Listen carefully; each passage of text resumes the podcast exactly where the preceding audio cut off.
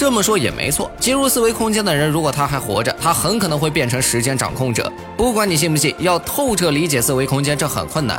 一些学者和专家曾声称，三维空间就是四维空间这一张平面中的一个点，它只是一个微乎其微的细节。我的意思是，四维空间是所有三维空间的无限整合，而用来束缚三维生物的属性之一就是时间。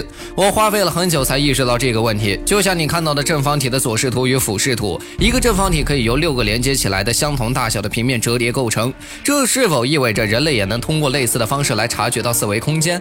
折叠六个相同的平面，可以创造两维空间不存在的高度。若人类可以通过折叠自己本身的时间单位进入四维后，届时会如何？一些科学家有着相似的远见，即如果一个人顺利进入四维空间，他将会看见过去不同时间段所发生的事情，也就是我们所说的历史。这像是在翻书，他想趴着看、翻着看都行。形象的说，就是那些历史都是静止的。这如同你走进了一个偌大的历史馆，这里有各式各样的历史人物、历史建筑的。和三维空间里的历史馆唯一的区别是，三维空间看到的人物等都是真的。这有点类似于时间倒流。事实上，四维空间是高维空间里面最低级的一个维度空间。